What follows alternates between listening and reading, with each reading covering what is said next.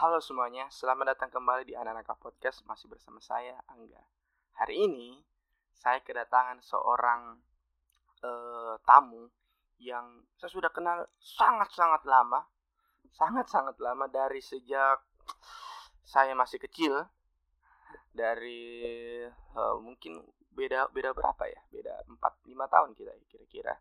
Uh, saya juga kenal dia dari masih kecil juga. Karena ya ini adalah sepupu saya. Halo Tamara. Halo Kak Angga, terima kasih sudah mengundang. Selamat datang di podcast yang uh, kurang yang tidak jelas ini. Jadi uh, Tamara ini saya minta kesediaannya untuk Tam, main-mainlah ke podcastku. Saya lagi mau buat uh, proyek baru, eksperimen. Eksperimen. Di tengah kesibukan ya. Di tengah kesibukan, bilang terima kasih sudah meluangkan waktunya. uh, jadi hampir sama dengan semua orang yang ada di podcast ini yang ngisi. Mereka datang dan duduk itu tanpa mengetahui kita mau bahas apa. Uh, that's eksperimennya gitu. Disitulah uh, uh, proses menyenangkan dari itu gitu. Satu-satunya yang tahu topik yang akan dibawakan adalah saya sendiri. Gitu. Okay. Itu karena Tamara ini sedikit pusing juga dari sejak awal, bilang apa mau kita mau bahas apa ini kita mau bahas apa agak deg-degan ya agak deg-degan dan tenang saja, kok tidak sendiri. Semua orang yang isi di this whole season ini akan merasakan hal seperti hal itu hal seperti itu hal yang tidak tahu ini kita akan dibawa kemana pembicaraan okay, okay, ini. Oke. Okay. Nah uh, sebelum kita masuk ke topik, jadi uh, kita statusnya sepupu satu kali, rumah dekat gitu kan. hmm. e, Rumah bisa dibilang satu kawasan, tetanggaan lah ya. Jadi memang sejak kecil itu sering e, Dan kita terma- e, sering ketemu karena kita termasuk keluarga yang e, dibiasakan untuk selalu kumpul. Benar-benar e, terutama untuk e, sepupu satu kali. Karena e, papanya Tamara dan mamaku itu saudara gitu, saudara kandung. Jadi sering kumpul lah si geng-geng mm-hmm. geng-geng saudaranya ini, makanya apalagi bersaudara rumahnya dekat-dekat semua. Rumahnya dekat-dekat, rumahnya dekat-dekat semua. Jadi terbiasalah kita sejak kecil kumpul gitu. Hal yang sebenarnya uh, di kehidupan kota zaman sekarang itu sudah agak jarang orang yang sepupu-sepupuan itu dekat kan. Mm. Karena banyak di di temanku sendiri, di pergaulanku, mereka itu tidak dekat bahkan dengan sepupu satu kalinya. Mereka itu iya, iya. baru ketemu ketika ada nikahan kah, hmm. uh, atau sorry mungkin kayak orang meninggal, hmm. atau mungkin di momen-momen lebaran dan sebagainya gitu. Hmm. Bahkan arisan-arisan pun temanku kayak, kenapa kok rajin sekali pergi arisan keluarga iya, iya, enggak? Kenapa kok sedikit-sedikit jalan sama sepupumu? Begitu dekatnya bilang, iya, hmm. iya di keluarga aku begitu, hmm. di keluarga aku begitu, dan dan saya sangat menyenangi hal itu, menyenangi bertemu dengan ini. Karena di di kita menggibahi keluarga kita sendiri sedikit ya. Karena di di bagian apa keluarga kita ini yang seumur-umur itu kan sedikit kan. Iya. Uh, yang di atas kita tuh sudah lumayan jauh. Hmm, bener-bener. Sudah lima tahun di atas. Uh, terus yang di bawah kita itu masih S M P, ya, S D, S M P. S M A lah gitu. Hmm. Yang dekat-dekat itu putaran cuma lima enam orang yang cuma selisih dua tiga tahun. Nah itulah saya, Tamara salah satunya gitu, mm-hmm. yang cenderung memang uh, nyambung lah dengan ketika kita membahas uh, sebuah topik yang sedang happening lah di circle kita mm-hmm. masing-masing. Nah uh, jadi sedikit ini info, Tamara ini kemarin waktu kemarin uh, baru ini sorry Tamara ini baru menyelesaikan uh, sekolahnya. Jadi uh, Tamara ini baru seles- menyelesaikan uh, sekolahnya, kuliah lebih tepatnya di uh, bukan di Makassar, di negeri yang jauh-jauh jauh sekali, yang uh, butuh berapa jam? Butuh berapa jam? tujuh delapan jam tergantung. Transit satu kali. Transit satu kali. Transit satu kali. Ya, kira-kiralah di mana negeri itu berada tujuh delapan jam dengan transit satu kali. Tapi mungkin teman-teman yang mendengarkan yang mungkin tahu saya yang dan juga akan tahu Tamara, Tamara tentu saja uh, tahulah di mana posisinya. Saya panggilnya Tamara Mina karena teman-temannya kenalnya sama Tamara ya. Kenal kenal. Tapi teman-teman dekat juga kalau udah dekat ternyata dia udah tahu kalau Tamara, Tamara nama rumah. Ah, Tamara. Oke. Okay. Saya terbiasa dari kecil memanggil Tamara ya. Oke okay lah, seperti itu. Nah, uh, waktu dia berada di negeri yang jauh di sana itu tidak jauh hmm. banget sih, cuma negeri yang jauh itu Uh, ada sebuah budaya yang yang yang masuk ketika itu, dan itu masih cenderung baru di Indonesia, mm. terutama di Makassar. Mm. Budaya itu adalah streaming film. Oke. Okay. Streaming film. Oke. Okay. Mm. Uh, budaya streaming film itu berarti kok masuk kuliah di dua ribu lima belas. lima belas. Di enam belas tujuh belas kayaknya ya, itu budaya streaming film itu mulai mm. ada gitu, mulai, dan terutama masuk di Indonesia. Mm. Nah, waktu itu di tempat saya sendiri di Makassar, streaming film itu yang legal itu belum happening. Orang-orang itu kalau mau nonton streaming yang ilegal itulah, iya, iya, yang, yang yang ilegal itulah yang dia nonton gitu. Hmm. Sementara yang legal berbayar tuh orang kayak masih, ya ngapain saya berbayar, iya, bener, bener. untuk nonton kan, untuk hmm. nonton. Nah, e, karena keterbatasan e, karena adanya jarak antara saya dan Tamara, kami seringnya cuman ketemunya di sosial media, sosial media. Oh. Di Twitter gitu kan, terutama Instagram dan sebagainya.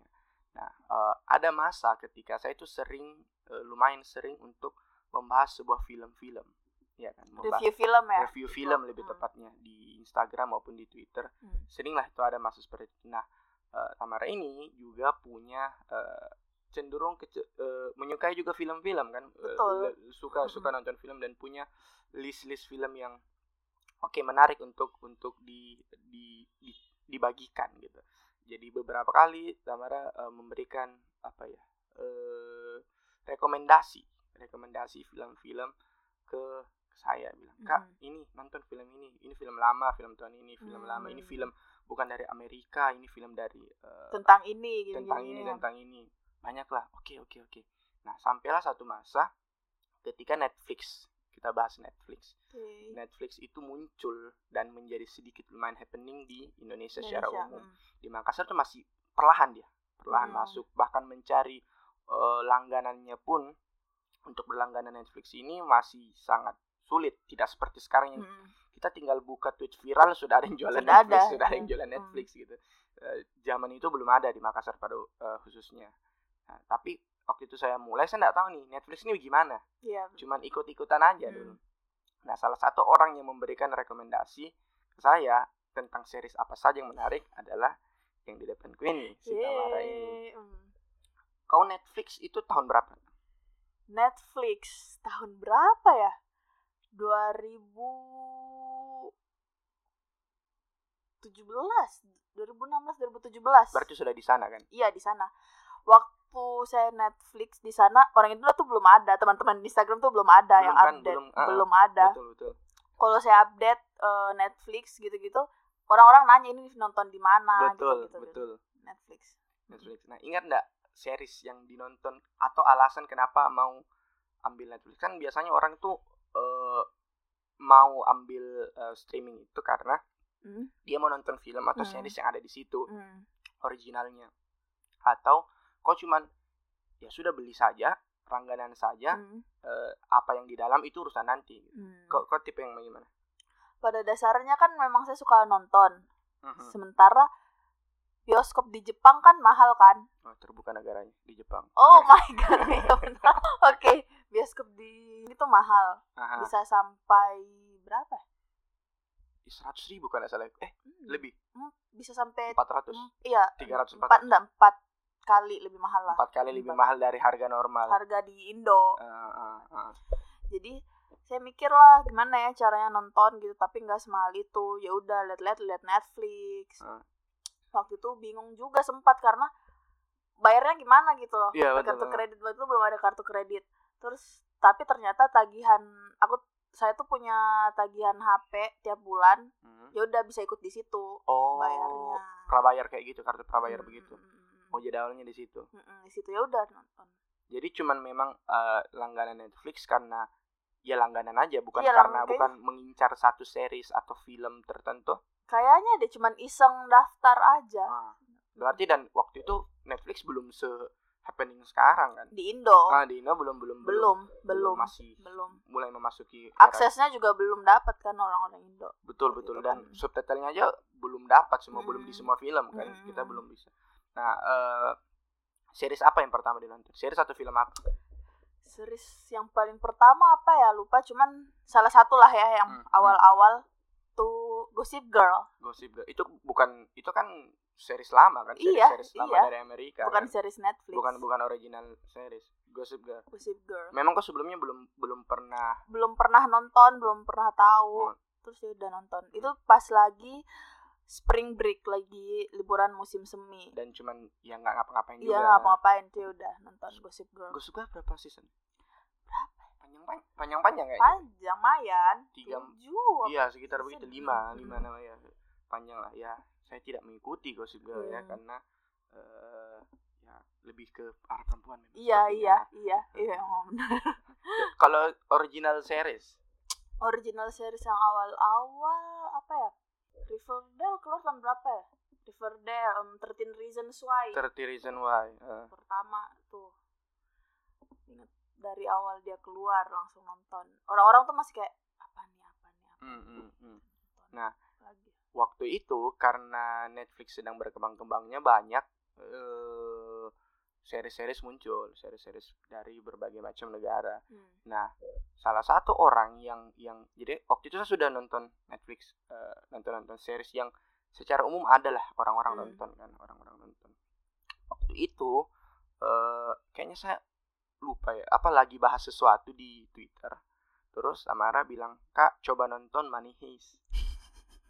Oke, okay, La Casa de Papel ini series series Spanyol. Spanyol. Tapi saya, saya tidak membaca itu secara serius, jadi kayak bilang oh mungkin ini cuma rekomendasi film hmm, lama aja hmm, gitu. Hmm. Uh, fast forward ke beberapa bulan kemudian, saya saya kehabisan list hmm. list film kan di Netflix. Lalu karena memang dasarnya suka film-film ide pencurian, ide pencurian lalu uh, searching lah heist gitu, pencurian hmm. bank. Muncullah Money Heist, ternyata ini adalah film yang direkomendasikan oleh uh, series series uh, series hmm. ya series yang direkomendasikan oleh Tamara, yang mana waktu itu baru selesai season dua hmm. dan tidak ada dan happeningnya tidak seperti sekarang. hmm. Jadi kan kalau kita bisa lihat bahwa si La Casa de Papel ini kan awalnya memang bukan original Netflix kan, iya dia dari uh, T V Spanyol dulu, hmm. terus uh, pas masuk ke season dua dia baru dibeli sama Netflix. hmm. uh, Lalu dibikinkanlah season tiga, season empat, dan sekarang season lima-nya gitu. Uh, saya merasa bahwa La Casa de Papel itu uh, lebih menyenangkan itu dulu. Hmm. Ketika belum banyak hap- se-se-se-booming ini. Se-booming ini, se-booming ini. Hmm. Nah, tapi yang menarik dari La Casa de Papel, saya tidak mau membahas La Casa de Papel ini uh, secara secara secara khusus gitu. Hmm. Karena sedang ongoing gitu. Masih banyak kemungkinan-kemungkinan. Yeah, yeah. Jadi, yang yang saya menarik adalah soal pilihan film-film dari Tamara ini. Dia banyak sekali, tidak sekali mungkin, punya beberapa list soal film-film atau series-series dari Spanyol. Why, why, why Spanyol, Tam? That's the question. Why Spanyol? Karena banyak, oh. di, di di Netflix itu kan banyak dari berbagai negara. Hmm. Dari Thailand ada, hmm. dari Eropa ada, hmm. Prancis, Itali, hmm. Jerman. You know. Why Spanyol? Why Spanyol?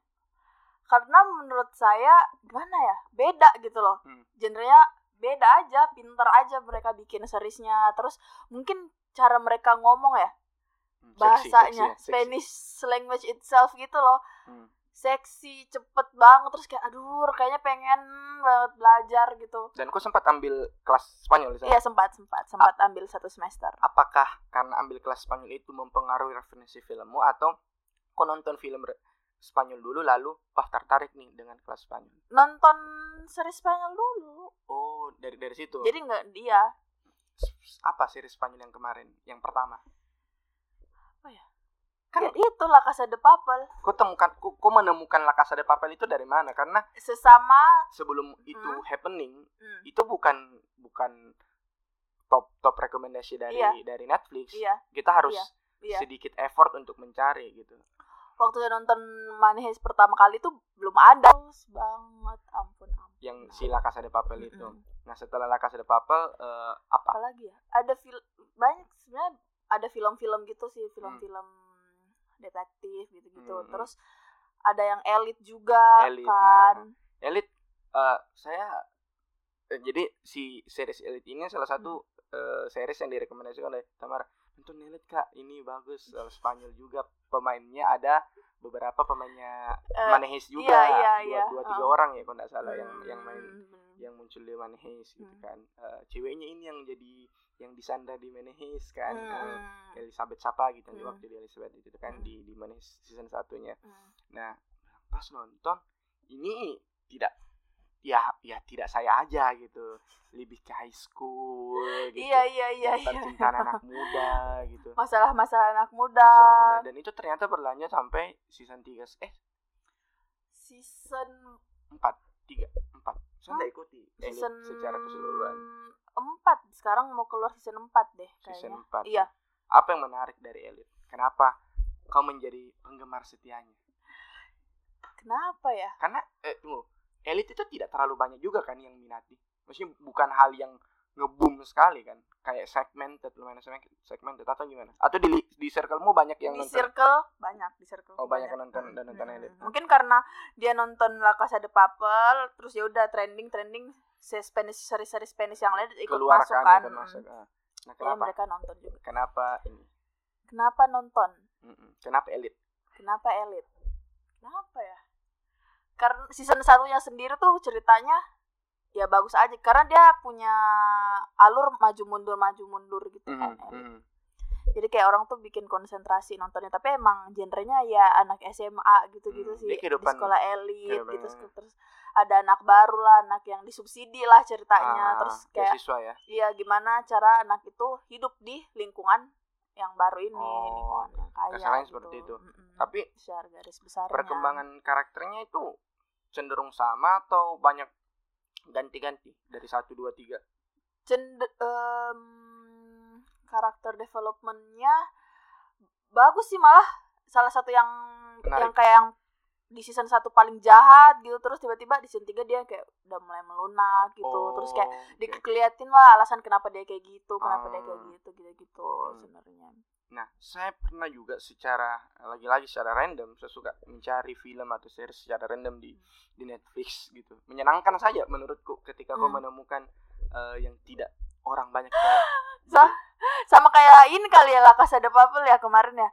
Hmm. Kayak waktu kita nonton pertama kan orang-orang belum nonton, yang lainnya belum terlalu booming. Hmm, tiba-tiba pas booming, terus ya, kayak kok gini. Iya. Terus kayak ih, kayak direbut gitu.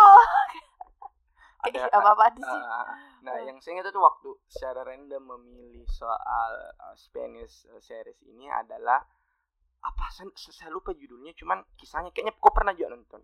Yang main, hmm. yang main itu uh, para pemain ini, para pemain yang ada di La Casa de Papel dan di Elite juga. Hmm. Yang cewek, yang keriting itu, hmm. yang Elizabeth, yang jadi tawanan itu, sama yang jadi Denver kalau tidak salah. Hmm. Mereka itu uh, pacaran. Terus dia tinggal dalam satu flat dengan beberapa temannya. Ah, belum, belum. Terus dia itu bertanya, jadi mereka lagi mabuk kan, mm-hmm. set party. Mm-hmm. Terus pas kembali ke flatnya mereka ada empat atau enam orang gitu. Mm-hmm. Terus uh, mereka memainkan sebuah game. Mm. Duh, lupa judulnya apa. Nanti gamenya begini. Kalau misalnya kita terdampar di sebuah pulau mm. dan hanya satu orang yang bisa ke bawah mm. dari dari ini, dari, ya. Nah, yang mana yang akan ke bawah? Nah, oh, okay, okay. pertanyaan sederhana, pertanyaan hmm. sederhana, tapi eksekusinya rumit, karena kan mereka dalam keadaan tidak keadaan uh, setengah sadar, hmm. artinya lebih banyak ini apa namanya, hmm. uh, apa, tidak sadar, uh, alam bawah sadar yang yeah, berbicara, yeah. alam bawah sadar yang tidak ber- yang berbicara, ada yang sudah punya pasangan, dia tidak membawa pasangannya. Kayak gitu-gitu, jadi kayak ah, okay, okay, bilang, okay, okay, ada okay. yang sahabatan sekali yang saya bilang, saya yakin kau akan pilih Kak. Hmm. Pas ditanya gilanya, kau ah itu, hmm, itu. Ya. Apa tuh? Masa, who would you take to a deserted island? Aha, itu okay, dia, okay, itu okay. dia. Belum itu, nonton. Belum belum nonton. Hmm. Itu menarik, uh, premisnya hmm. menarik. Itu kalau tidak salah uh, yang sudah dibuat ulang dari itu kalau tidak salah originalnya dari Itali. Oh. Okay. Original dari Itali itu itu hmm. itu dia hmm. uh, cukup menyenangkan untuk hmm. untuk untuk dilihat, karena mereka tuh lima atau enam orang akhirnya bertikai bertengkar cuma gara-gara pertanyaan itu, karena hmm. merasa saya lebih pantas ikut sama kau atau saya hmm. kenapa kau ajak Kak gitu, seperti kayak begitulah. hmm. ada ada merasa kita sudah pasangan, kita sudah sahabatan dan sebagainya, hmm. tapi kenapa kok lebih milih dia? Yeah, yeah, yeah, yeah. Milih dia seperti itu. Nah, ngomong-ngomong soal series yang di yang dibuat ulang oleh negara lain, hmm. ada juga series Spanyol, bukan series film, film Spanyol diadaptasi juga dari Italia. Kalau tidak salah itu yang main ini uh, di La Casa de Papel yang yang brewok, yang polisi, siapa namanya? Miguel, Miguel. Yang mana tuh? Ya, yang gendut, yang kacamata, oh, oh. yang jadi sahabatnya Lisboa. Iya, oh. Nah, itu yang main di situ kalau nggak salah. Hmm. Nah, kisahnya adalah lagi-lagi soal berkelompok. Hmm. Ada enam orang dipanggil makan malam, hmm. makan malam di sebuah uh, rumah, rumah tuan rumah. Hmm. Uh, rulesnya satu, tidak boleh melihat handphone. Oke. Okay. Tidak okay. boleh melihat handphone. Uh, pokoknya begitu. Nah, hmm. karena dari situ akhirnya gara-gara tidak mem- semua H P dikumpul, mm-hmm. terus bocorlah. Pokoknya lupa bagaimana eh, bagaimana teknisnya, yang jelas terkuaklah bahwa salah satu dari mereka itu sama-sama saling selingkuh. Jadi mereka semua pasangan, okay. suami istri, uh-huh. uh, baku teman lah, baku teman lama. Mm. Mereka semua selingkuh, terus mm. ada yang ada yang gay, mm. kayak gitu-gitu. Itu terbuka di uh, gara-gara permainan itu, bahwa tidak boleh ada yang uh, eh tidak boleh ada yang memegang telepon. Oh, kalau tidak salah, siapa yang ditelepon pertama yang H P-nya bunyi, uh-uh. itu harus kayak di speaker atau di bagaimana, oh, semua, jadi semua orang tahu, semua orang tahu. Nah, akhirnya terkuaklah rahasia-rahasia itunya. hmm. Nah, itu menarik itu. Lupa judulnya apa. Itu film yang diadaptasi juga dari uh, negara lain. hmm. Nah, oh, okay. kalau kalau kalau kau sendiri Tam, ada nggak yang kayak sejenis itu, yang atau Spanish atau mungkin ya, atau kita coba lebih luaskan lah, series, series non lain. Underrated lah menurutmu, yang yang yang series tidak underrated. underrated yang tidak happening di circlemu, at least di circlemu, yang orang tuh harus nonton ini.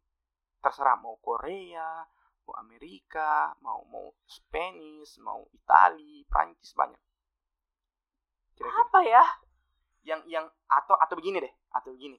Hmm. Kok kok juga tipe yang suka ngulik toh, maksudnya cari-cari film, iya, ya, iya. Yang mana yang kira-kira kayak hidden game semua sekali, kayak pas gue dapat, wah kayaknya ini film, kenapa tidak ada yang nonton? Haunting of Hill House. Yang baru ini tuh.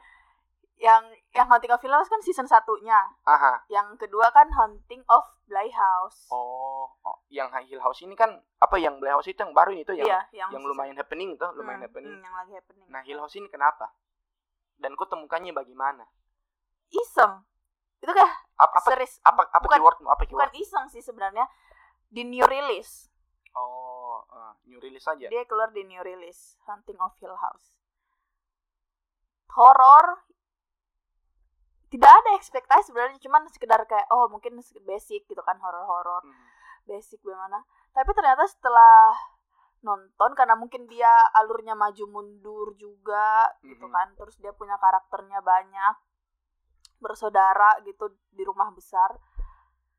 Ya udah, ternyata banyak, jadi kayak gimana ya, menarik aja karena dia horor, tapi dia gimana ya cara jelasinnya, karena uh, untuk ya apa haunting uh-uh.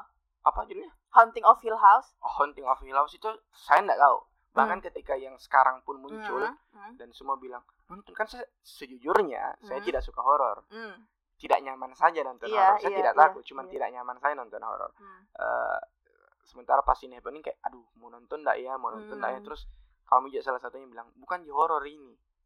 Iya kan, maksudnya drama tapi balutan uh, nuansa horor. Iya, horor. Tapi iya. bukan horor-horor uh, iya, semacam iya. Hmm. Uh, apa sih, film-film horor yang itu gitu kan. Ya. Ini tuh series horor yang bikin mind blowing, yang plot twistnya tuh bagus, ceritanya sendiri, alur ceritanya sendiri. Ya, yang mana bagus. Nih? Yang, oh, yang pertama. Yang pertama. Yang kedua gimana? Yang kedua baru selesai juga dua hari lalu. Hmm. Mas kalah lah. Pertama lebih pertama, bagus. Pertama, pertama lebih bagus. Dia emang gak ada hubungannya gitu. Oh, tapi dia gak berlanjut? Tidak ada. Oh. Tidak berlanjut, tidak ada hubungannya. Cuman dia lebih kayak kayak pemainnya dipakai lagi di season dua gitu. Tapi beda peran. Beda, gak ada, ya, gak ada hubungannya. Oh, cuman mukanya. Karakter mukanya. Sama. Uh, uh, uh. Mukanya sama tapi karakternya berbeda. Iya, karakter.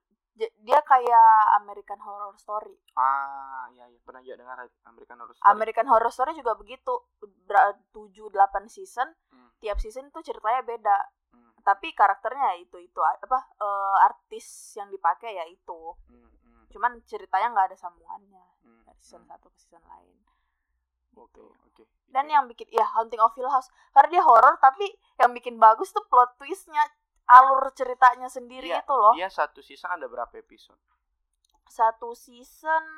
Dan maksudnya apakah setiap episode itu berlanjut atau dia patah kayak Black Mirror begitu? Berlanjut. Oh, berlanjut. Berlanjut. berlanjut. Oh. Yang season satu sepuluh. Oh, oke okay lah. Enggak banyak gitu. Dan dan dan cenderung ringan. Ringan. Nah. Jadi di depan gue ini Tamara sedang membuka uh, search uh, historinya lah. Eh bukan ya? History. Apa uh, film-film dan T V dari hmm. ini di Netflix ini. Hmm. Nah, saya juga tuh menemukan satu secara tidak sengaja menemukan uh, film, uh, series hmm. yang ada di sini. Locke and oh, iya, iya. Locke and Key. Locke and Key. Locke and Key. Kok sudah nonton? Sudah, sudah, sudah. Ini cenderung menyenangkan ini series sebenarnya Locke and Key. Karena dan tidak banyak kan orang yang nonton itu. Mm. Orang yang nonton Locke and Key ini uh, setelah saya cari-cari tidak sebanyak itu. Tidak sebanyak itu. Terutama di circleku. Nah, alasannya kenapa saya nonton mau Locke and Key itu ini kan series sudah lama kan. Sudah dua tahun berapa ya? dua ribu dua puluh. Ih, season satu season satu. Oh, baru ya. Oh ya, ya awal tahun. Awal tahun, tahun ini awal tahun, ini. Betul. Nah, ketika dia muncul itu saya cuman kayak ya apalah mm. kayak series-series. Saya nggak terlalu suka uh, yang magicnya terlalu keras. Ah, gitu. okay, okay, Makanya okay. saya tidak sangat tidak suka, tidak bukan tidak suka sih, tidak terlalu nyaman nonton The Witcher, Umbrella Academy, gitu. Umbrella Academy, oh. bahkan ya Umbrella Academy ketika semua orang wah wah wah keren-keren, berusaha kak dua kali kak berusaha untuk nonton hmm. Umbrella Academy dan nggak bisa kak. Saya juga belum belum belum dapat. Mikir tapi belum sampai buat play, nggak belum belum dapat kak. Uh, apa yang buat orang stay nonton Umbrella Academy mm, mm, mm. karena padahal premis awal itu sesuka sekali ketika ada anak yatim dikumpulkan mm. dan sebagainya diberi nama dengan nomor dan sebagainya mm. toh uh, uh, sampai situ awalnya menarik tapi menjelang ke tengah-tengahnya kayak lost kak dengan dengan apa maunya ini film mm. eh series gitu. Nah semenjak itu saya tidak suka yang terlalu banyak magic-magicnya. Mm. Nah sampailah di Locke and Key ini mm. Locke and Key memang belum Eh, apa karena munculnya di awal tahun kayak ya sudahlah ya hmm. cuman saya lewatkan. hmm. Nah ada satu momen ketika uh, saya main Twitter, jadi kan di Twitter itu sering banyak tuh orang rekomendasi-rekomendasi series hmm. kan, terus entah kenapa uh, dia bahas apa, terus ada yang bilang coba nonton kalau mau nonton ala-ala Harry Potter, iya iya iya ya. mau nonton ala-ala Harry Potter versi uh, santainya hmm. kan? Versi santainya coba nonton Locke and Key hmm. karena itu ini oh, oke okay. Hmm. Karena sejak awal saya memang besar dan hidup di dunia Harry Potter, Harry Potter oh. jadi tertarik dong dengan kata uh, Harry Potter ini ya. Nontonlah Locke and Key. Awalnya dari trailernya, trailernya dulu. Lihat, oh anjing, setiap kunci punya kekuatan. Iya iya. Ya, kan? Iya. Itu kan oke. Okay. Ah, saya suka kayak begitu. Hmm. Saya suka dengan sebuah uh, film yang punya simbol, hmm. simbol yang dikenakan oleh pemainnya atau yang diperjuangkan atau yang menjadi inilah. Uh, kunci dari film itu bukan bukan karakternya tapi di simbol itu. Iya, iya. Nah, film ini yang menunjukkan itu. Locke and Key itu adalah kekuatan utama dari film ini adalah kunci-kunci kunci, itu. Kunci, kunci. Oh. Ah, jadi kau nonton Locke and Key nonton, kan? Nonton, nonton. Kau suka? Suka. Menyenangkan kan? Menyena- ringan gitu. Ringan. Yang tidak perlu mikir. Tidak perlu mikir dan, gitu. Dan ceritanya bagus. Mm-hmm. Ceritanya bagus. Tidak mengecewakan okay. gitu. Fun. Oke. Okay.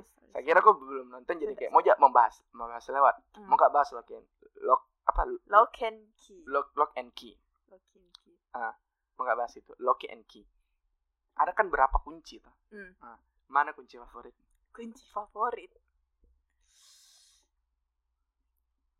karena kan itu kalau tidak salah ada tujuh atau delapan kunci rahasia kan mm. dan semua punya uh, kekuatannya iya, masing-masing. masing-masing dari teleri kekuatan betul-betul kekuatan kau pakai itu kunci kok bisa buka ya macam-macam lah macam-macam gitu. Ada kunci yang bisa api, ada ada kunci yang kekuatannya hampir sama dengan kekuatan Doraemon, itu kunci pintu kemana kunci saja pintu kemana saja ada kunci membuka ingatan, ada kunci untuk menyembunyikan ingatan, ada kunci kunci memori ya kunci itu memori yang, yang, uh... ada kunci untuk membuat dirimu bisa keluar dari tubuhmu jadi iya, arwah iya, iya, gitu, iya, kunci jadi kematian arwah. Gitu nah kunci favoritmu yang mana Locke and Key mungkin bukan favorit ya tapi yang menarik banget ya itu yang bisa lihat masuk ke memori ah yang yang kun, uh, lubang kunci bisa masuk di, ke ot- uh, pikiran lah ya. Lubang, ya? Jadi uh, ada kunci di di series ini namanya kunci uh, ingatan memori kalau hmm, tidak salah. Hmm.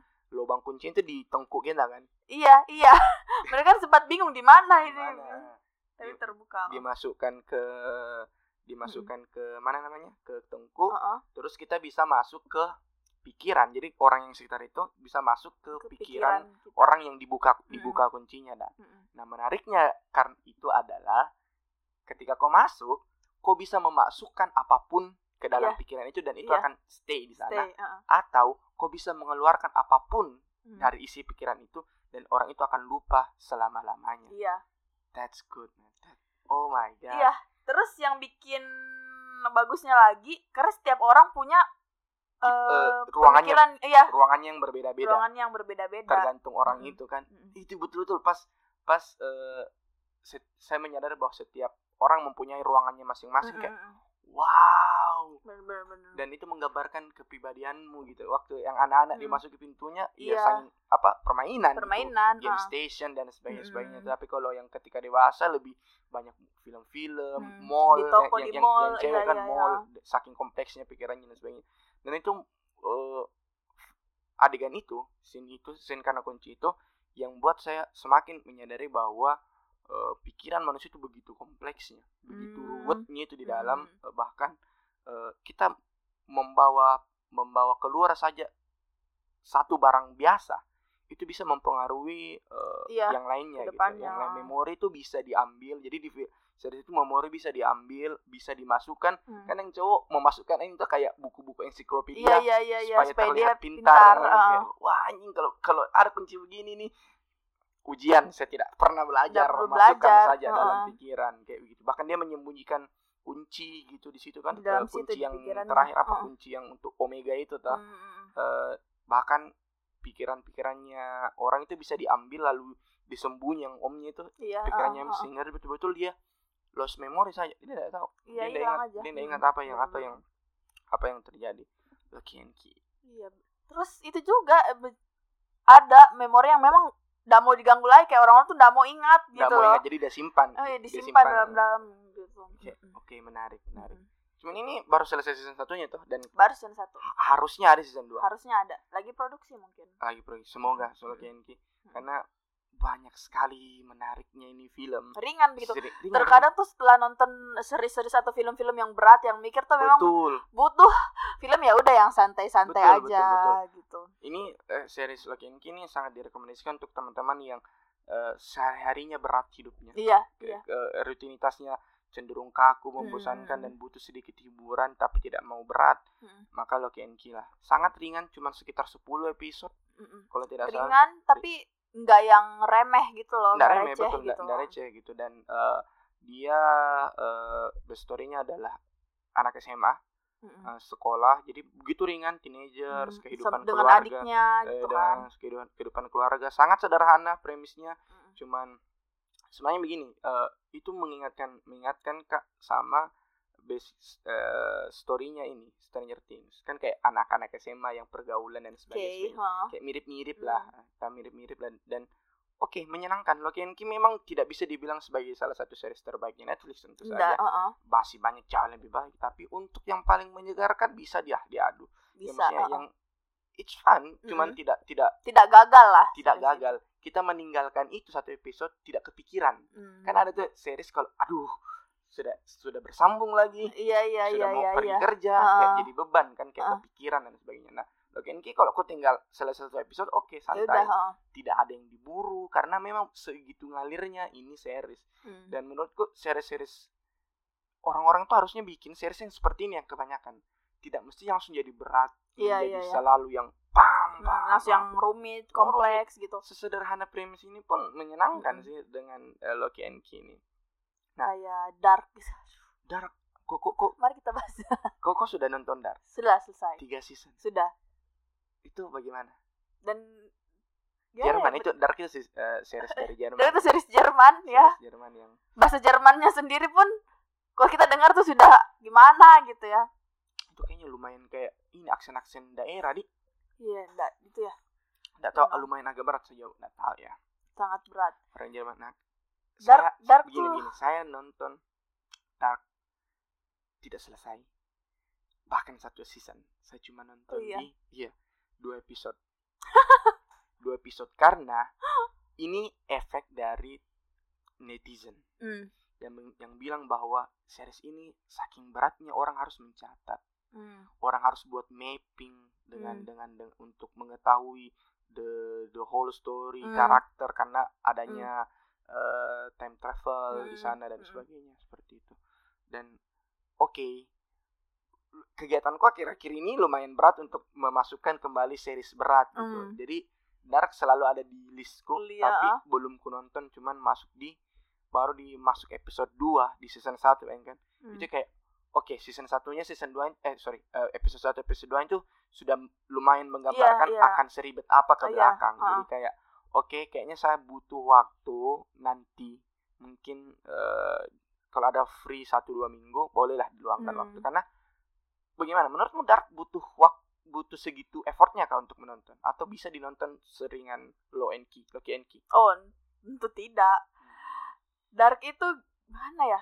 Harus kalau saya sendiri sih nonton terus kayak pause dulu, terus mikir dulu kayak ini itu dari waktu mana, terus ini hubungannya sama ini apa ya gitu. Karena memang seribet itu time travelernya tuh bukan sekedar time travel yang kayak time traveler's wife yang ini tuh semua karakternya bisa time travel pindah gitu. Terus ah. yang dan yang bikin season tiga-nya rumit banget, yang sekali. bikin tambah rumit di dua season pertama kan ya udah time travel dari tahun ke sini, tahun ke sini tiga puluh tiga tahun yang lalu. Ah. Di season tiga itu dia ada dimensi lain gitu loh. Ah, sih. Dan orang yang sama gitu. Jadi ketemu. Jadi ketemu, jadi saling tukar lagi. Jadi kayak bener-bener kayak dalam satu episode tuh bisa ada dua karakter yang sama, tapi satu dari dimensi ini, satu dari dimensi ini. Oh my god. Jadi memang harus konsentrasi yang tinggi wow. gitu loh. Wah, kok, kok menjelaskannya pun sudah menggambarkan betapa ribetnya. Iya, iya, ribet. Seribet itu. Tapi bagus. Somehow bagus. Bagus, tapi ya itu ribet. Dan memang butuh keseriusan ya. Iya, iya. Menghafal itu. Okay, okay. Karena betul-betul Dark itu seperti orang semua bilang nih, apalagi sudah Kak dengar sekarang, dengar ceritamu kayak menjadi paham. Oke. Okay. Serimet serumit itu memang. Iya. Jadi kayak kalau misalnya ada orang yang kayak in Dark series apa gitu kayak langsung aja saya cut kayak mending enggak usah nonton. Kalau kalau saya tahu dia tipe bukan orang yang gitu kan hmm. nontonnya kayak gitu, mending enggak usah nonton. Betul, gitu. betul, betul. Kayak uh, banyak bilang, nah sudah nonton Dark, sudah nonton Dark belum, hmm. tapi saya tahu itu film uh, series akan rumit, hmm. jadi uh, saya men- saya menyiapkan waktu khusus untuk nonton hmm. Dark, akan saya nonton, pasti akan saya nonton, cuman akan ada waktu khususnya bukan sekarang dulu. Hmm. Uh, kalau kau tidak punya kesiapan untuk itu, mending alihkan ke series lain. Saya suka begitu, iya. tanpa uh, maksud untuk melarang nonton karena saya sendiri pun memang belum nonton, jadi kalau kau tanya balas hmm. atau tidak, saya tidak bisa jawab tapi apakah itu rumit? Semakin meyakini mak itu seri serumit. rumit, rumit. Jadi, so rumit. Kalau tidak punya ke waktu yang lumayan panjang dan wak, uh, kepala untuk berpikir hmm. yang baik, cari tontonan lain. Masih banyak sekali. Masih banyak, banyak, banyak, banyak sekali, banyak sekali. Hmm. Nah selain itu tadi Haunting of Hill, underratedmu lagi apa? Ah? Non non Amerika deh. Sebenarnya Netflix tuh yang menyenangkannya kalau series non Amerika loh, menurutku. Karena kalau series Amerika hmm. itu cenderung terlalu apa ya endingnya tuh ya gitu-gitu Hollywood hmm. tipikal Hollywood tidak hmm. tidak ada banyak tidak banyak hal-hal uh, uh, apa ya seperti mendobrak atau apa yang hmm. yang yang yeah, yeah. topiknya tuh uh, hmm. menarik gitu hmm. non Amerika deh non Amerika mau series ya? Mau film bebas non Amerika. Kemarin tuh ada Spanish lagi sih sebenarnya. Emang kok Spanish lovers sekali. Iya. Mana ya? Dia tuh bukan Invisible guys. Eh bukan. Sudah nonton? Invisible Guardian. Oh, belum belum belum belum. Saya kira... Jadi uh, dia dia ini Ini film, series, film, cuman dia trilogi ada tiga. Oke. Okay. Gitu. Jadi bukan Tr- series tapi film. Trilogi dari Uh, jadi dia ini ada Invisible Guardian, terus ada Offering to the Storm, uh-huh. sama Legacy of Bones. Oke. Okay. Gitu. Yang saya yang pun pertama. Udah nyangka gitu yang loh. Yang pertama kalo... siapa? Yang pertama. Ini ini, ini berkelanjutan. triloginya. Iya, bukan bukan berkelanjutan sih sebenarnya. Atau satu semesta. Sat, um, sama pemainnya sama. Hmm. Kayak detektif gitu, tapi ya tiap film beda masalahnya gitu. Oke, oke. Tapi karena beda-beda judul soalnya. Iya, beda-beda judul, beda-beda kasus juga gitu. Tapi secara garis besar adalah tersambung gitu loh. Oke, oke. Apa yang menarik dari film ini? Menarik karena apa ya? Dia kayak dia poli detektif lah ya. Mm-hmm. Bilangnya terus dia Spanish. Tapi di satu sisi dia um, ada kasus kematian bla bla bla, tapi kayak kematian itu kayak menyangkut keluarganya sendiri si detektif gitu. Ini iya hmm. Kayak terus um, mamanya si detektif ini juga gila gitu, jadi dia juga was was, jadi dia juga kepikiran sama mamanya, terus dia juga ha- habis melahirkan gitu, hmm. jadi dia juga mikir anaknya gitu, kayak ya gitulah, seru aja gitu. Awalnya bahkan awalnya saya nggak tahu kalau misalnya ini ternyata trilogi. Oh. Terus saya cuma iseng nonton, terus yang selanjutnya jadi itu kan rekomendasi. Mm-hmm. Yang nonton juga terus kayak ah kok sama pemainnya, mm. terus eh kok suaminya sama, mm-hmm. gitu, oh ternyata dia trilogi mm. gitu. Nah kalau saya ini mau merekomendasikan sebuah uh, apa namanya ya series ya mm. series dari Jerman, mm. series yang sangat ringan, hampir sama ringannya mm. dengan uh, Locke and Key, mm. How to Sell Drugs Online. Oke. Kok kok enggak pernah ini? Da, belum pernah nonton. How to Sell Drugs Online hmm. dan burung Fast. Nah, hmm. ini sudah masuk season kedua. Hmm. Uh, series ini dari Jerman, pertama itu tahun dua ribu berapa ya? dua ribu tujuh belas atau delapan belas sembilan belas mungkin. Hmm. Kenapa series ini ringan? Karena bayangkan, menurutmu begini, kalau ada namanya bandar narkoba, hmm. bagaimana look-nya? Bandar narkoba. Mm-mm. Looknya ya at least kayak si ekspektasi ekspektasi yeah. kayak narkos-narkos begitu kan. Iya. Oh, nar- rindu nonton Narkos. Kita, kita bahas Narkos di di part setelah ini. Okay. Kan ini bersambung ya. Terus uh, terus terus uh, How to Sell Drugs Online kan uh, kita looknya menganggap bahwa uh, itu akan seperti begundal, preman, mm-hmm. ini. Mm-hmm. Nah, dia mm-hmm. si si si orang ini itu masih anak S M A. Mm-hmm. Kutu buku, oke, okay. Temannya adalah orang, sorry to say, orang cacat, hmm? gendut, cuman mereka berdua memang pintarnya di I T, oh, okay. di pro- programming, di programming. Nah, mereka di programming memang, terus mereka kayak berapa kali bikin apa namanya, eh uh, apa istilahnya kayak Gojek Grab itu, startup apa sih? Uh, uh, dia, dia, mereka berusaha selalu bikin startup, startup, company. startup, uh, company dan selalu gagal. Oke. Okay. Lalu ada ide lah kalau kita coba buat jual ekstasi. Hmm. Jual ekstasi lah mereka lewat online. Hmm. For the first time di masa itu di Eropa ada penjualan drugs secara online. Okay. Dan itu laku. Laku keras ya. Laku keras yang dijalankan oleh dua anak cupu. Hmm. Itu kayak wow, menyenangkan, sangat ringan, sangat yeah. ringan. Sudah masuk season kedua. Uh, mereka kerja akhirnya kerjasama dengan dengan uh, perusahaan dari Belanda dan sebagainya sebagainya jadi kayak oke okay. menarik menarik sangat ringan uh, film uh, sorry series dari Jerman, salah satu yang yang tipe-tipe yang Locke and Key lah yang hmm. ketika hari-harimu berat dan butuh tontonan ringan kayak itu kali ya, kayak Sex Education juga gitu. Sex Education bisa dibilang ringan, betul hmm. betul betul hmm. bisa dibilang nah, seperti tipe-tipe itulah hmm. bukan yang tidak mesti mikir, yang hmm. kok cuma duduk menikmati, that's it. Nah, tadi kau sebut nar- narkos. Narkos ini, aduh. Jadi, uh, salah satu yang paling penting di masanya adalah narkos. Narkos, iya benar. Narkos, narkos pertama.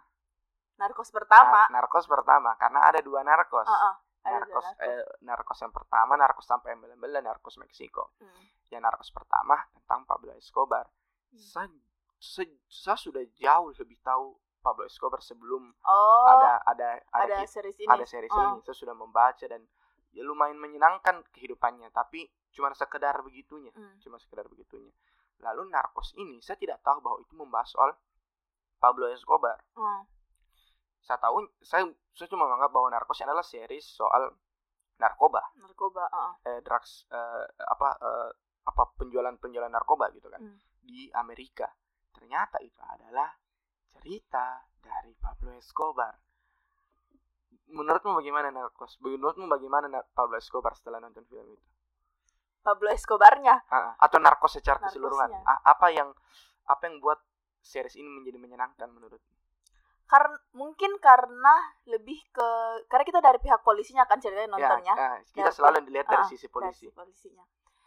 Kayak greget cara nangkap Pablo-nya gitu loh. Susah. Escobarnya, uh, uh. yang susah, yang berapa kali kecolongan, yang uh. begini-begini. Uh. Di satu sisi kayak Uh, ayo dong ditangkap gitu. Tapi di situ kayak oh, episodenya masih banyak, artinya belum. Belum, belum. Gitu kan. Itu tiga season kan hmm. kalau si sini.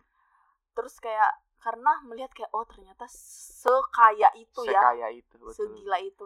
Bahkan kalau tidak salah sampai saat ini uangnya Pablo itu masih banyak tersebar masih banyak. di di Kolombia sana gitu. Hmm.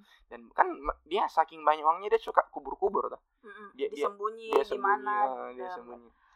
Dia kan diagung-agungkan di sana. Betul. Dia itu setingkat Tuhan. Iya. Setingkat Tuhan di di di rumah-rumah orang sekitaran Pablo mm-hmm. yang tertempel itu saking ngefeknya ini orang dengan yeah. dengan dengan, uh, dengan kehidupan di situ. Mm-hmm. Nah, kau melihat Pablo-nya dari sisi film itu baikkah atau memang harus ditangkap ini orang?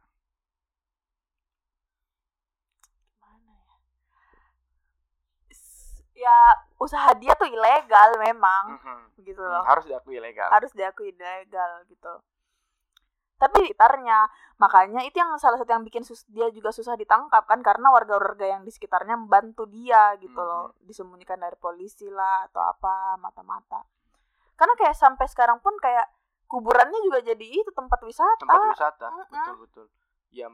Memang uh, Escobar Pablo Escobar banyak melakukan kejahatan, tapi harus diakui hal-hal baik yang dilakukan untuk perkembangan warganya mm-mm. itu sangat-sangat berarti gitu. Bahkan iya. dia membuat lapangan bola, dia iya. membuat kayak rusun uh, dan free. Iya, iya. Dia mempekerjakan orang-orang walaupun sebagai kurirnya. Mm-hmm. Ya, cuman maksudnya dia memutar roda ekonomi yang iya. tidak bisa dilakukan iya. pemerintah pada zaman itu. Mm-hmm. Dia bahkan mencalonkan kan sebagai iya, iya. sebagai mm-hmm. uh, apa anggota senat mm-hmm. atau anggota anggota dewan mm-hmm. di sana. Betapa hebatnya pengaruh politik dari uh, Pablo Escobar. Tapi it, uh, itu adalah kau tahu itu ketika setelah nonton film gitu. Atau, iya. Atau bagaimana? Atau setelah memang, nonton film. Jadi kau tidak tahu sama sekali siapa ini Pablo Escobar. Tidak tahu sama sekali, tidak pernah dengar sebelumnya, betul-betul nonton Narcos pun karena dia sering muncul gitu loh di Netflix ah, kan. Kalau kita buka betul, betul. Netflix kan muncul kan recommendation. recommendation muncul di situ. Ya udah. Tapi itu juga waktu masih awal, belum ada yang non kayak yang teman sepergaulanku belum ada gitu kan. Hmm. Masih awal-awal nonton Netflix lah. Betul betul. Di Jepang. Itu ketika masuk ke Netflix, salah satu yang katanya wajib nonton itu untuk pemula itu ada tiga konsel series, hmm. uh, Stranger Things, uh, terus Narcos, satu apa di thirteen reasons why Itu katanya yang uh, untuk pemula masuk Netflix pada masa itu hmm. nontonnya yeah. itu oh sama ini Lucifer. Tapi saya nggak ikut Lucifer. Jadi dia mikir bahas Lucifer. Oh my god. Sorry. Bagus Sorry. banget. Oke, okay, kembali ke Narcos. Okay. Sekarang kan ada Narcos baru. Narcos Mexico. Oke. Okay. Kau nonton Narcos Mexico? Enggak. Oh, oke. Okay. Sekarang Narcos Mexico kalau tidak salah itu masuk ke season tiga kalau oh. tidak salah. Hmm. Narcos Mexico ini jelas ada namanya di Meksiko. Hmm. Di Meksiko. Jadi kok kalau kau kalau kau enggak salah, kalau kau ingat ending dari Narcos si, uh, Narcos asli Narcos eh, season tiga uh. endingnya adalah uh, dia kan sudah tangkap, Pablo kan sudah mati Pablo kan sudah mati dari season dua hmm, kan hmm. season tiga kan beda, beda yang dia kejar kan ah, ah. beda dia kejar, tapi orangnya sama toh iya, eh, polisinya, polisinya. polisinya. Ah, ah. Terus dia sampai di ending uh, dia kembali ke Amerika hmm? dia berdiri di sungai iya ah. dia berdiri di sungai, terus ada kayak kapal kapal uh, sungainya besar, ada kapal kayu lewat hmm. lewat terus dia, dia, dia kalau nggak salah sama bapaknya dia tanya uh, dia tanya apa itu kapal api itu hmm. bilang oh itu uh, menyeberangkan narkoba ke Meksiko lewat okay. sungai. Terus ditanya kok nggak mau kejar hmm. dia bilang itu polisi bukan mimas aku. Oh oke okay, nggak okay. nggak mau mak berurusan dengan itu hmm. urusan Meksiko itu ada jurusan maksudnya capek mak berurusan dengan yeah. uh, pernarkobaan selama hmm. tiga berapa tahun di sana tuh yeah, itu narkoba yeah, aja yang urus yeah. dan Oke, okay, I'm I'm done. Mm. Nah, itu endingnya. Masuklah ke Narcos Mexico. Beda-beda mm. beda polisi, cuman sisinya itu itu premis awalannya bahwa itu kuncinya kayak, weh ada ini musabat Narcos Mexico. Nah ada Narcos Mexico. Oh tapi tuh satu produser satu satu itu. Iya, satu. Iya, oh. Cuman beda, dia dia ganti kininya, dia ganti pemeran polisinya semua dan sebagainya sebagainya. Hmm, gitu. Nah di Narcos Mexico juga ada jadi sebut-sebut uh, si Pablo Escobar, kartel hmm. Kali, kartel hmm. ini, kartel ini, kartel Medellin tuh kalau kalau hmm. Escobar hmm. tuh. Nah di Meksiko tuh dia juga mau buat seperti yang di Kolombia lakukan. Bedanya kalau Kolombia si Escobar ini kan fokusnya di apa sabu tuh. Hmm, eh, sorry bukan sabu, koka, koka, hmm, kokain, kokain. kokain. Kalau di Meksiko itu ganja. Oke. Okay. Ganja dia awalnya ganja lalu masuknya ke koka dan sebagainya. Uh, sekarang sudah masuk season tiga. Hmm. Tokoh utamanya itu memang tidak se uh, tidak sekuat Pablo Escobar hmm. secara karakter, hmm. secara karakter. Cuman lebih menjengkelkan dari Pablo Escobar. Ah si Pablo itunya. Memang tokoh utama lupa Kak siapa Juan Juan Juan Pablo siapa hmm. gitu. Si Escobar ini memang kita tahu kenapa dia begitu dan ada sisi empati tak. Hmm. Eh oke, okay. oke okay, dia baik gitu. Tapi jahat kok, tapi baik kok, tapi jahat kok, tapi baik kok. Mm-hmm. Kalau ini uh, di Meksiko ini yang uh, Narcos Meksiko, menurutku tokoh utama ini licik. Jadi mm. dia dulu mantan polisi, dia kayak menghalalkan segala cara. Oh, dia mantan polisi, artinya dia tahu dia how tahu the system works. Ah, begitu. Seperti itulah sebenarnya si Narcos Meksiko ini. Hmm, I see, I see, I see, I see. Nah, oke, okay, kita sudah uh, lumayan panjang ini, Tam. Sudah, oh ya? Sudah hampir satu jam. Oh. Okay. Tidak terasa ketika Tidak kita terasa. membahas Netflix, hmm. film memang itu bablas. Ini aja masih banyak. Masih banyak, masih banyak, masih banyak. Nah, oke, okay. uh, kita masuk ke pertanyaan uh, terakhir-terakhir lah. Uh, kalau misalnya ada orang yang datang ke kau, terus bilang, Ra, mau kan nonton Netflix? Hmm. Apa harus saya nonton? Apa harus? Pas pertama akan saya tanya, uh, dia tipe orang yang seperti apa? Apa dia sukanya yang bagaimana? Hmm, hmm, hmm. Gitu loh. Misalnya dia cenderung uh, kayak kau lah, kayak kau lah. Oh, setipe setipe. Hmm, setipe paling thirteen Reasons Why dulu. It, itu yang wajib pertama kau suruh ya. Coba thirteen Reasons Why. Reasons Why. Hmm. Kalau kita sendiri kita nggak suka toh thirteen apa? Reasons Why. Nggak, saya nggak selesai. Cuman di di side A. season satu season satu season satu aja kan. Tidak dapat kah feel-nya. Season hmm. season Why, Riverdale. Riverdale enggak dapat kayak aja. Season menurutku Riverdale season satu yang bagus. Setelah itu menurun, menurun hmm. sangat jauh gitu. Hmm. Cuman karena mungkin yang main terkenal ah, jadi masih ada yang betul betul betul. Tapi sebenarnya secara cerita sudah enggak jelas. Ah. Seperti Reasons Why, Lucifer, Lucifer, Narcos. Oke, okay, Narcos. What else? Haunting of Hill House masuk. Oke. Okay. Money Heist of course. Money Heist. Uh. Elite. Kalau saya lihat, um, enggak sih sebenarnya saya lihat juga dia tipe orang seperti apa. Uh. Karena kalau sebelum saya memberikan Spanish uh, series. series. Karena Spanish series biasa untuk orang yang baru nonton Netflix tuh susah menerima. Susah menerima dan juga dia agak wild kan sebenarnya. Betul betul betul. Dibandingkan dengan yang Amerika. Amerika, U K apa tuh enggak ada apa-apanya dibandingkan Spanish series. Uh, Eropa Eropa series sebenarnya. Hmm. Serius. Kalau kau nonton series-series atau film-film dari Itali, Jerman, Spanyol cenderung iya sangat sih, frontal iya, dalam dalam iya. dalam mengekspresikan suatu adegan atau iya, atau iya, komunikasi iya, iya, kan. Makanya, makanya tergantung, saya lihat juga tergantung dia tipe orang seperti apa begitu. Hmm, Karena hmm. waktu saya nonton Elite kan ada pemeran yang pakai jilbab kan? Iya, ah ah ah. Si siapa namanya? Nadia. Nadia. Tapi di, di season dua dia buka jilbab. Iya, ya? Karena aturan di sekolahnya ah, melarang. Wow. Larang. Jadi elit nih. Jadi elite. Tapi kalau di luar sekolah dia pakai jilbab kan. Hmm. Terus saya sempat Insta story di bagian hmm. dia sama cowok yang dia suka gitu kan berdua. Pakai gitu. jilbab. Pakai jilbab. Hmm. Ah, sakit terus. Ada senior kok S M A yang uhti oh, banget kan. Okay. Iya, Rai ini film apa gitu kan. Hmm. Terus bilang series Kak Elite gitu. Hmm. Tapi ya udah. Tapi mungkin dia kiranya itu tentang wanita-wanita muslim betul, gitu betul, kan. Betul, Tapi betul. kan Elite kan sangat-sangat wild. Betul, gitu. betul.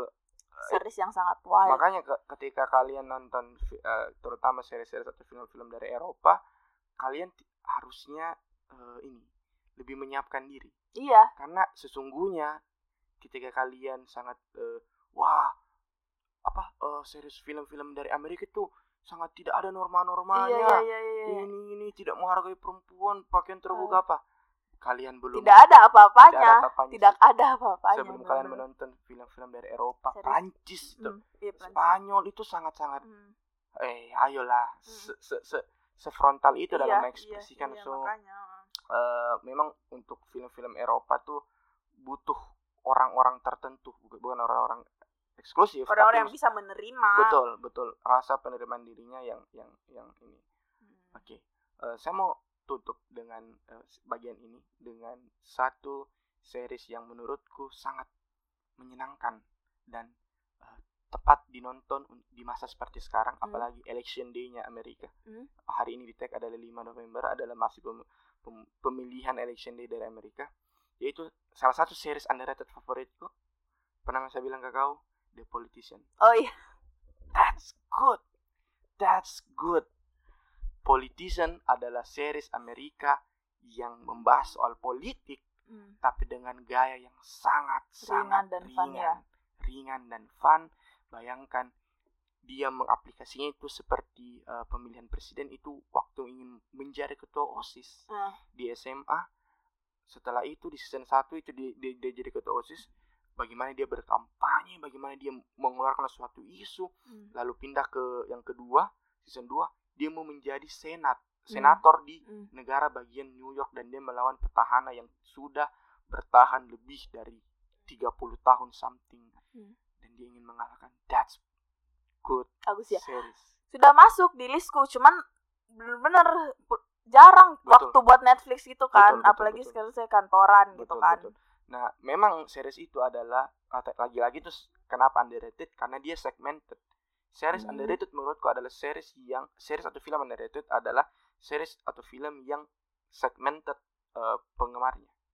Tidak bisa diterima oleh semua, tidak mudah, hmm. tidak mudah hmm. masuk hmm. ke ke orang-orang gitu. Ada yang suka yang ih kalau tidak terkenal tidak dibahas sama reviewer, enggak mau yeah, nonton yeah, pasti enggak yeah. bagus. Yeah, yeah, yeah. Ya, itu susah juga kalau hmm. begitu. Nah, menurutku Politician adalah salah satu yang paling menarik. Sudah masuk, sudah, sudah masuk. masuk. Sampai aku harus nonton apalagi sekarang uh, itu itu nih election day toh lagi kencang-kencangnya dan di ending dari season dua sedikit spoiler hmm. doi mau jadi jadi President of America. Oh. Gokil. Gokil gokil gokil. Nah, hmm. kita masuk ke bagian terakhir. Oke. Okay. Pertanyaan pamungkas. Jadi di di uh, podcast ini selain topiknya adalah topik yang soal apa namanya? Random dan surprise dan uh, banyak inilah uh, elemen of uh, surprise-nya. Uh, saya selalu menanyakan, tidak selalu sih, di beberapa orang saya menanyakan sebuah pertanyaan. Pertanyaan yang saya bilang pertanyaan pamungkas, pertanyaan rahasia. Hmm. Yang harus dijawab. Apa ini? Nggak tahu ini bisa dibilang pertanyaan mudah atau pertanyaan susah, cuman hmm. ini pertanyaan yang menyenangkan hmm. dan dan uh, apa, apa ya itu? Bisa dibilang uh, uh, harus dijawab, intinya harus gue jawab ini. hmm. Oke, okay. Pertanyaannya adalah jika bisa memilih jika bisa memilih kau mau lahir di mana dan dengan latar belakang apa, tanpa bermaksud mengecilkan kehidupanmu sekarang tuh. hmm. Kau ingin lahir di mana dengan latar belakang apa, sebagai apa? Lahir di mana? Ah, lahir di mana? Latar belakangnya apa? Tentu bukan di Indonesia ya. Oke, okay, di mana? Mumpung ada peta dunia di sini, okay, ya, okay, teman-teman, okay. Mari kita sambil lihat. Oke, okay, oke, okay, oke. Okay. Peta dunia. Di U K kali ya. Di U K. Uh, latar belakangnya apa?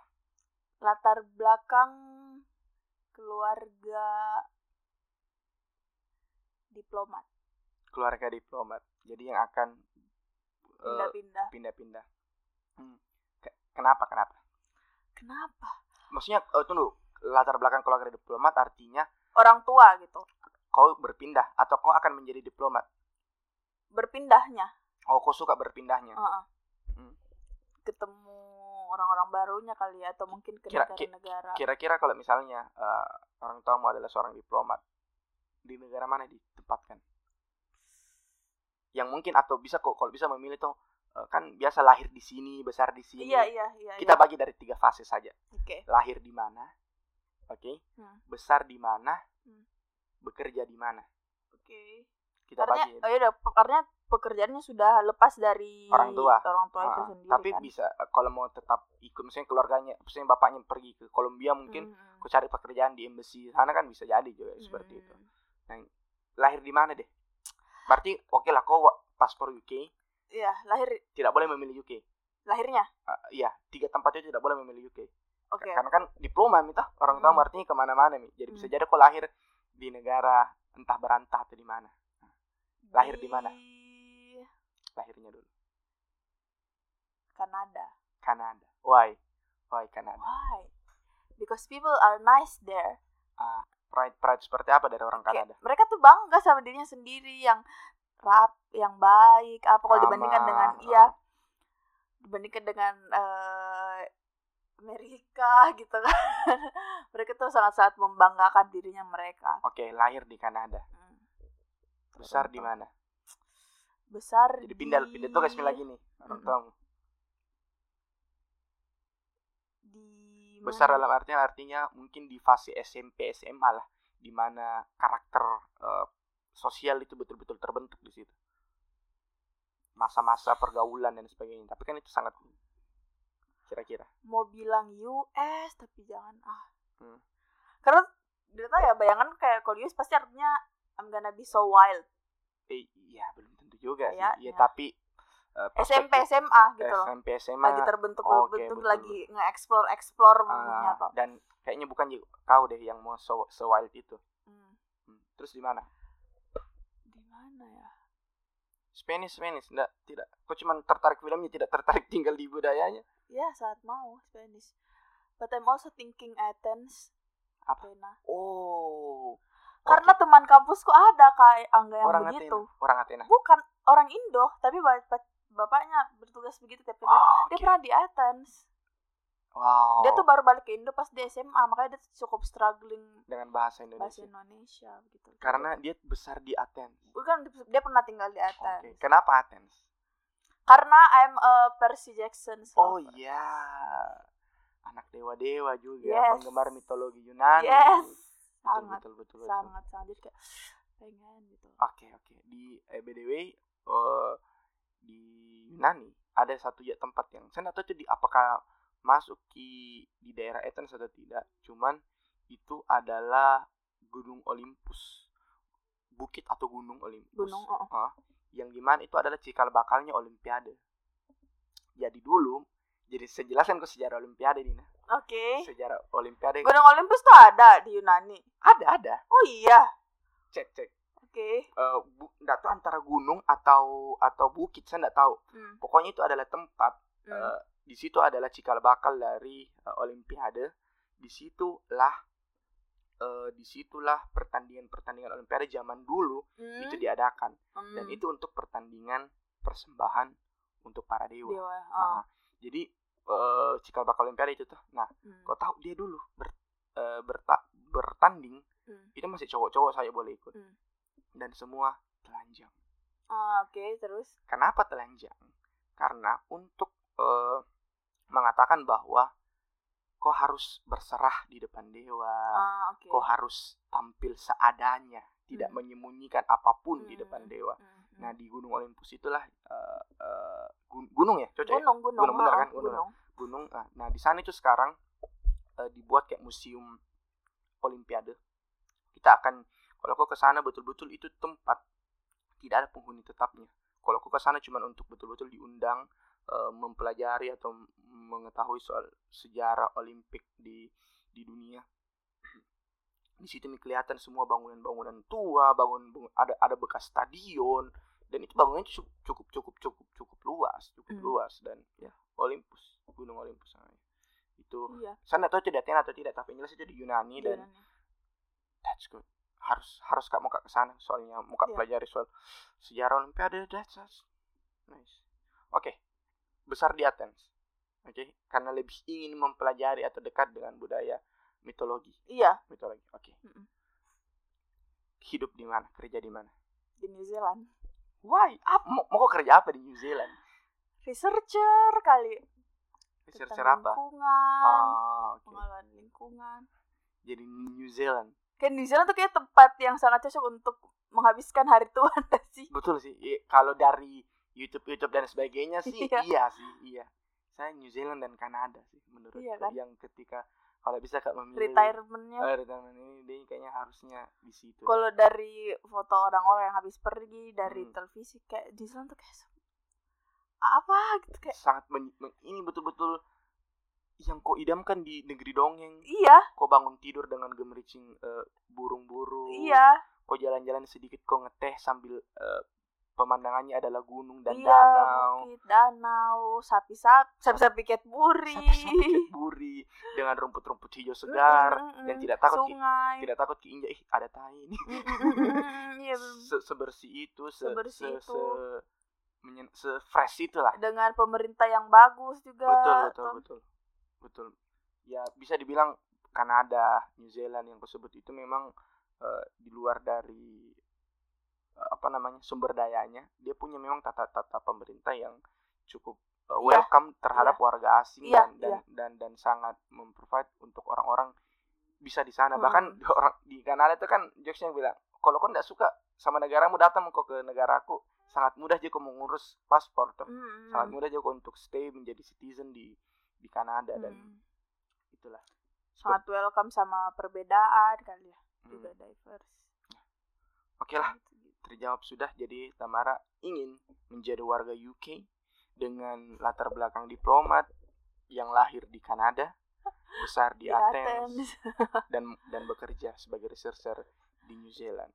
Yeay. Terima kasih uh, Tamara sudah datang. Thank jalan, you, thank you. Jalan-jalan ke sini tidak terasa sudah sejam lebih. Gokil, gokil. Pembicaraan yang sangat semoga pandem. menyenangkan ya. Semoga menyenangkan. Ini episode sebenarnya yang wajib dinonton, eh dinonton, didengar untuk teman-teman yang uh, suka juga Netflix hmm. atau masih mencari Netflix, tontonan Netflix, Netflix apa? Hmm. Ini banyak tadi keluar judul-judulnya, begitu beserta sedikit prolog-prolog dan premis-premisnya hmm. yang tidak salah untuk dicoba. Oke, terima betul, kasih betul. semua teman-teman yang sudah hadir, eh, yang sudah hadir, yang masih setia mendengarkan hingga saat ini. Uh, sampai ketemu di next episode. Saya Angga pamit. Saya Tamara. Bye. Bye.